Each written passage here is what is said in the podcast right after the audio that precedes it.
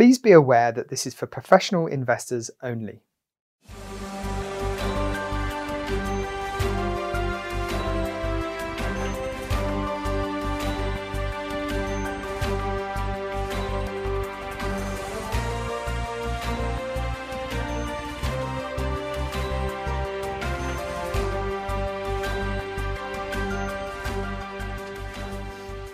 Good morning. It's Wednesday, the 4th of November 2020. Welcome to Nordea's Morning Expresso. As ever, if you're listening live, you can select a simultaneous translation, which is available by clicking uh, on the button below. Likewise, uh, there's another button. If you click on there, you can ask your questions as we go along, or you can always send emails to Nordea Funds at nordea.com from? Well, of course, it's been an exciting week, and uh, today is a special day. So we have again uh, our senior macro uh, strategist, Dr. Sebastian Galy, with us. Sebastian, good morning. Were you up all night uh, watching television? I was, I was. It's like going through the eye of the needle. You don't know what's going to happen until, well, until it does finally happen. Yeah, quite. But it's all looking a little bit indecisive right now. Um, everything seems to be hanging in the balance. So, where do we go from now? Uh, what are you expecting next?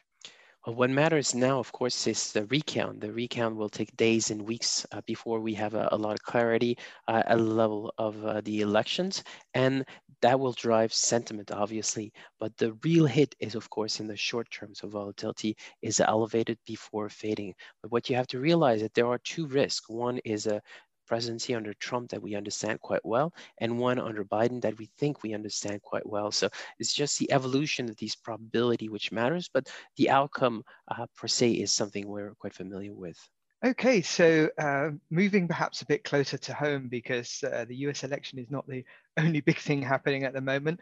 What we're seeing is uh, more and more uh, lockdowns uh, here in Europe. And uh, I just wondered whether you think that perhaps investors should be concerned um, about a W-shaped recovery now that we've got this new situation? Well, we are in a W-shaped recovery because we have lockdowns. Now, there are smart lockdowns in, in Europe. We can think about uh, France, you can think about Germany. And if you consider the United States, it's probably three to four to five weeks behind what's happening in, uh, in Europe, which means uh, more lockdowns uh, are going to come also to the United States. Again, smart lockdown, so the impact on growth would be much, much um, more moderate than the, the previous one, but nonetheless, a non-negligible hit. The market has been trading on that theory, so a lot of it is actually priced in. The question is really the health policy. Do the lockdowns, do the different measures are perceived to be the right measures? Do, are they perceived to have the right uh, degree of efficacy? And the answer is most likely yes. The open question, of course, is in the United States. Great. Well, thank you for that, Sebastian. Um, let's see what happens over the next few few weeks, both in the US and, and here in Europe. And uh, I look forward to speaking to you again soon. Now we're going to move over to the main section of today's discussion. And for that, I am joined by Torben Fredriksson, who is portfolio manager of our European high yield stars bond strategy. Good morning, Torben. Good morning. Hi. So, Torben, um, the focus of the discussion today is, is actually on this uh, ESG stars uh, solution, um, which was launched um, a few years back but actually you've been successfully managing European high yield bond portfolios uh, in Nordea for, for much longer than that, haven't you? Yeah, sure. Um, so if I should give you a, few uh, bullet points about uh, my history there, then I think we should start uh, back in 2007. That was a year where I joined the credit team where I still uh, part of. At that point of time, it was in uh, with managing funds of CLOs. So a, a, mm-hmm. different game that I'm in than I'm in today. Today, yeah. Um, at the same uh, time in, in 2007, uh, the core part of the high yield team in Nordea Asset Management decided to start their own company, Capital 4. Mm-hmm. Uh, and we at Nordea still have a very strong working relationship with those guys. Uh, at the same time, we decided to rebuild uh, an internal offering on, on high yield. Mm-hmm. Uh, and in 2009, I joined that team to to do that. Uh, and it, it actually uh, was the reason for, for my uh, for me to, to go to that team is that I had always been wanting to uh, analyzing companies and doing the bottom up work uh, on those names and I think that actually came back from my first job in uh, which was in Nordea as well back mm-hmm. in '98 where I was on equity sales in Nordea markets okay working closely together with equity analysts and find a huge interest in in their way of working uh-huh. Uh, so I think that's kind of my angle into uh, to the high yield uh, universe. Yeah. And then if you should just jump forward, then in 2014, I took I came in charge of the team. So I changed the risk profile of the fund. we closed the recovery fund to focus the resources of the team to to the high yield. And those material changes uh, did it uh, an impact on our our performance, and uh, we have now have a very good track record on, on our internal high yield uh, offerings. Yeah, yeah. So been, it has worked out that. very well.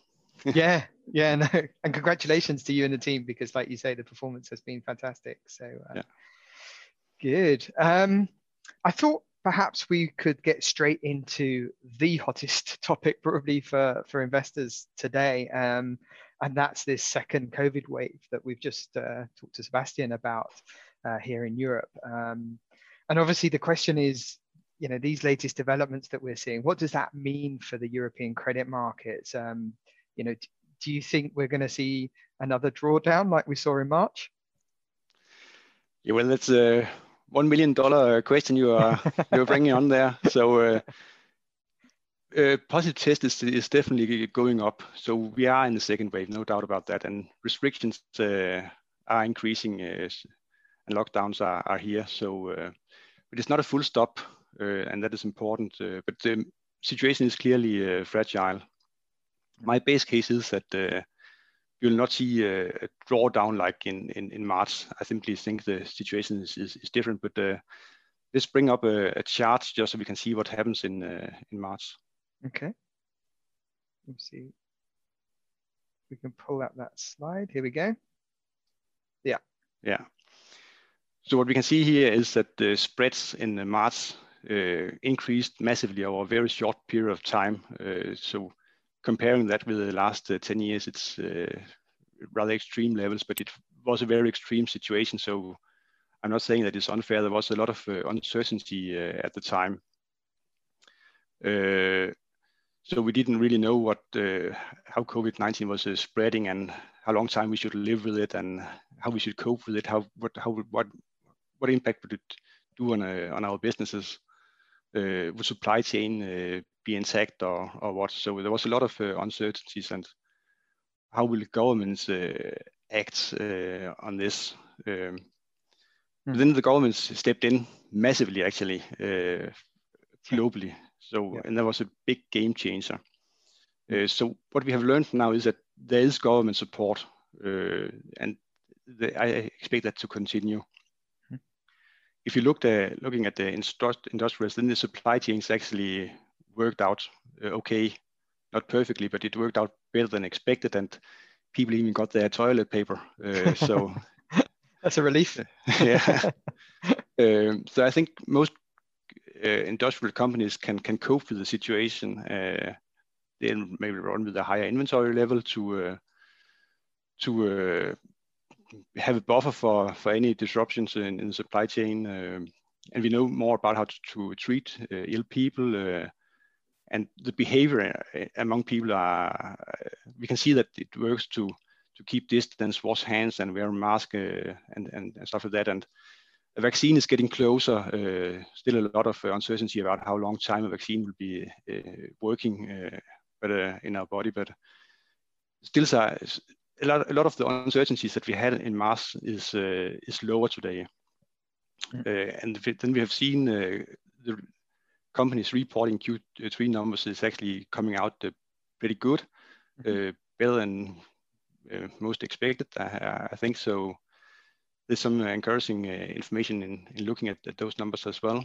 So the, the, the joker here is that we are going into a winter period, uh, flu season, so it might mm-hmm. take a little longer, but the, I think the important part is that uh, a lot of companies will uh, continue operating. Of course, uh, bars, restaurants, and those kind of uh, businesses, they clearly are in a di very difficult situation.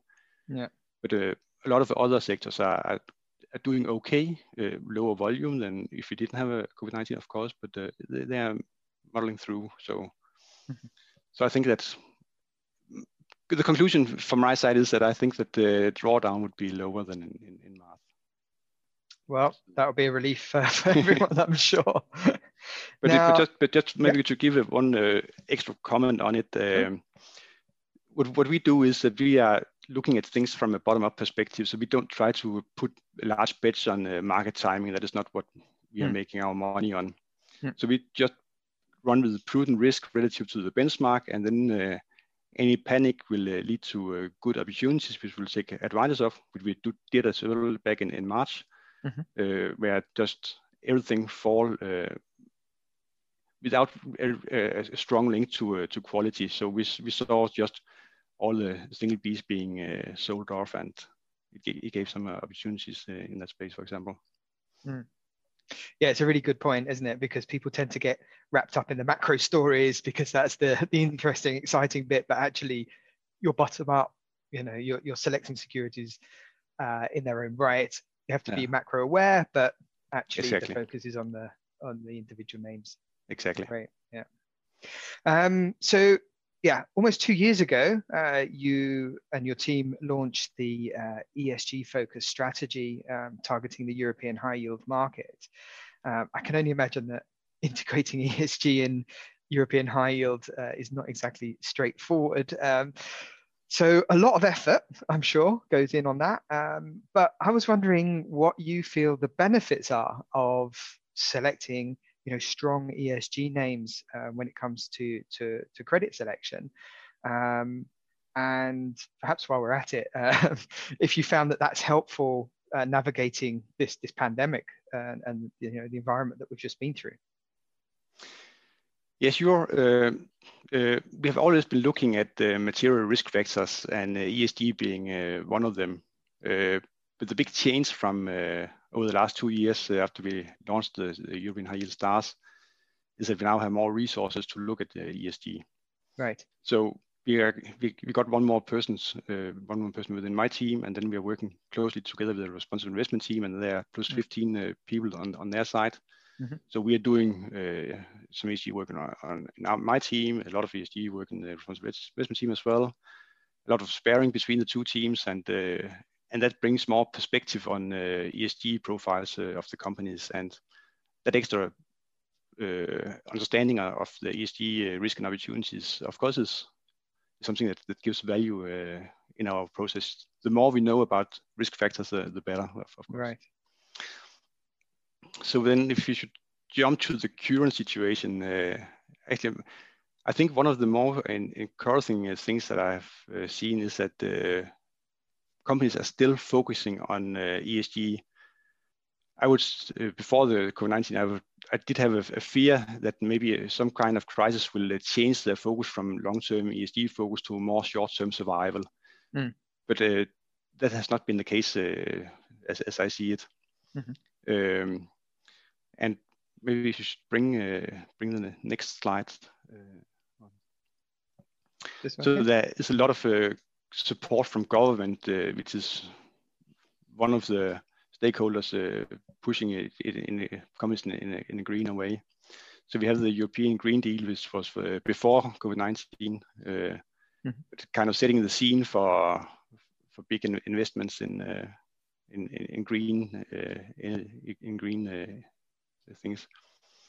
So there's a lot of uh, tailwinds from uh, from governments. Uh, it has helped the the car industries, just to, to give an example. Uh, so a lot of uh, money going that way and comments from the car industry that that it is uh, working. It has definitely been a supportive factor. Right. so understanding that that there is money going that way, of course, is something that is relevant to take into consideration. Uh, and then, uh, in addition, I think it's it's very good to see that investors uh, are, re are ready to to come with money and invest in uh, ESG products. I think that is uh, very important as well. Because it's a very strong way for investors to express their ESG view. Uh, money simply talks.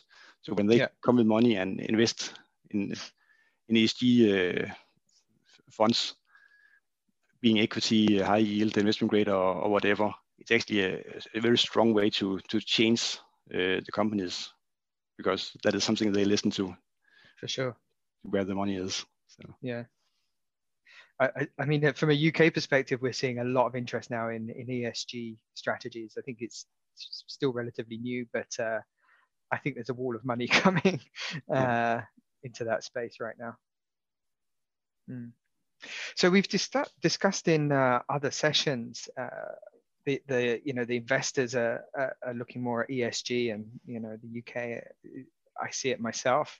Um, so it's really sort of coming of age uh, in our industry. And you've just mentioned as well the government is of course is, uh, sort of subsidizing that to a certain uh, degree. But also the regulator is, is forcing it. And we're seeing that uh, with mifid 2 um, and the profiling of clients and stuff so there's a lot going on i just wondered if you see the same happening on the corporate side you know um, obviously you're talking to a lot of companies um, do you see them making more efforts uh, towards you know ESG and ESG related uh, matters? Um, do you feel that same that that starting of momentum? Is it gaining speed now?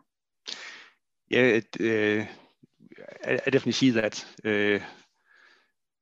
Uh, when we are uh, listening to net roadshows and stuff like that, and just talking with companies, they are very much aware of the importance of uh, ESG factors. Uh, so it's a, a strategic issue for from a lot of the companies not mm-hmm. all, but uh, for a lot of them. Uh, uh, and then the, the, trick for us is to to figure out to what extent it's just PR and to what extent it's the real deal. Yes. Yeah. But but even though it's just PR, even though we, when we were scratching in the surface, surface that the, there could be more to done to do, mm-hmm. and it still shows some uh, awareness of ESG. And I think awareness is the first step to uh, to real actions. So even though it's just PR, it's still a positive thing. But a lot of companies are are doing more, uh, definitely. Uh, mm-hmm. and just to give you a couple of examples, uh, Drax for for a long time have been in a, a process of uh, moving to a more a green energy production.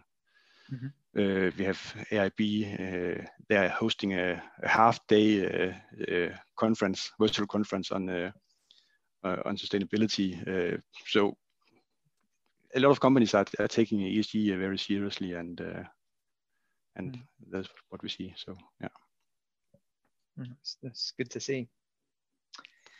Um, we talked before about um, you know the various challenges that you face, and uh, one question that we get asked fairly frequently is how do you deal with you know non ESG rated companies or perhaps companies that don't rate so well? You know we have this internal uh, responsible investment team with the ABC, C being uh, companies that you can't invest in. So you know how do you deal with that? Maybe you could just give us a few words. Yeah, sure. So you're right. One of the challenges in uh, in high yield uh, is that uh, a lot of uh, our names do, do not have uh, listed equity, and uh, a lot of those are not covered by MSCI, so don't have a, rating there. No. so so let me explain explain what, what what we are doing. So if there's a rating from MSCI, then we of course look at the rating, we read the, the reports and, and understand the, the reason behind that rating so we are taking that information with us uh, on all our names, no matter if they have an uh, MSCI rating or not.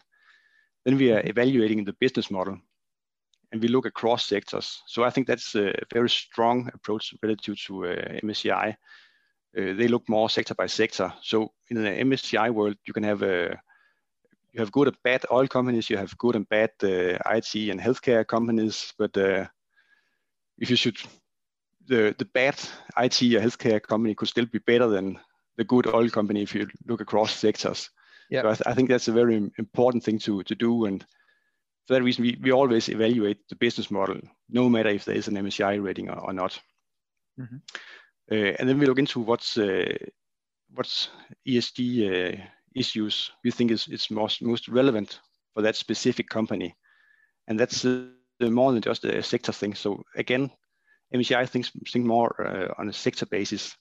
So taking a company like uh, Atalian, which is a facility management uh, company, they're in the service sector. So MSCI look at them as a service company and have some checkpoints to, to go through and they do that. Uh, but we think that the most important thing about a company like that might be uh, bribery because that is a lot of small entities on, on, on their side making contracts with a small a lot of small entities on the client side and that gives a risk of, uh, of bribery mm-hmm. so that is very specific for, for those kind of uh, service companies msci uh, really don't look into that and i think that's a relevant thing to look into uh, and, and, then we dig into that and then we do that based on our specific knowledge about the, the each, each company mm-hmm. um, and then when we are evaluating things, we, we kind of doing it, it in, in, two angles, uh, evaluating uh, the probability of uh, some ESG uh, events to, to happen, and then uh, on the other angle, the, the implication, uh, the impact that would happen. And, and based on those two, we kind of get an, getting an understanding of how, how severe an, an ESG risk we, are, we are facing. Mm and then all the information that we are gathering in the, in the, the credit team, we share that with the responsible investment team. We are getting some uh, feedback based on uh, what, what, they see and things, and and then they can use that uh, information as input in their engagement process as well. Mm-hmm. Um, so uh, so on the on the non-rated, uh, I would say it actually comes comes down to an extra source of information. So it's yeah. of course great to have. The more information, the better uh, but it's, even if, if it's rated or not, we will uh, evaluate the business model and go through that uh, as well. So you're obviously we've been talking to um, some of the the teams on the equity side. You're the first person that we've had um, on Morning Expresso on the on the fixed income side. So you know you talk about the responsible investment team, and you know certainly on the equity side, this is a very integrated you know part of the team. So you have a, a, a member of the responsible investment team sat with the portfolio management team um, involved in the meetings. Is that the same on the fixed income side as it is on the equity side?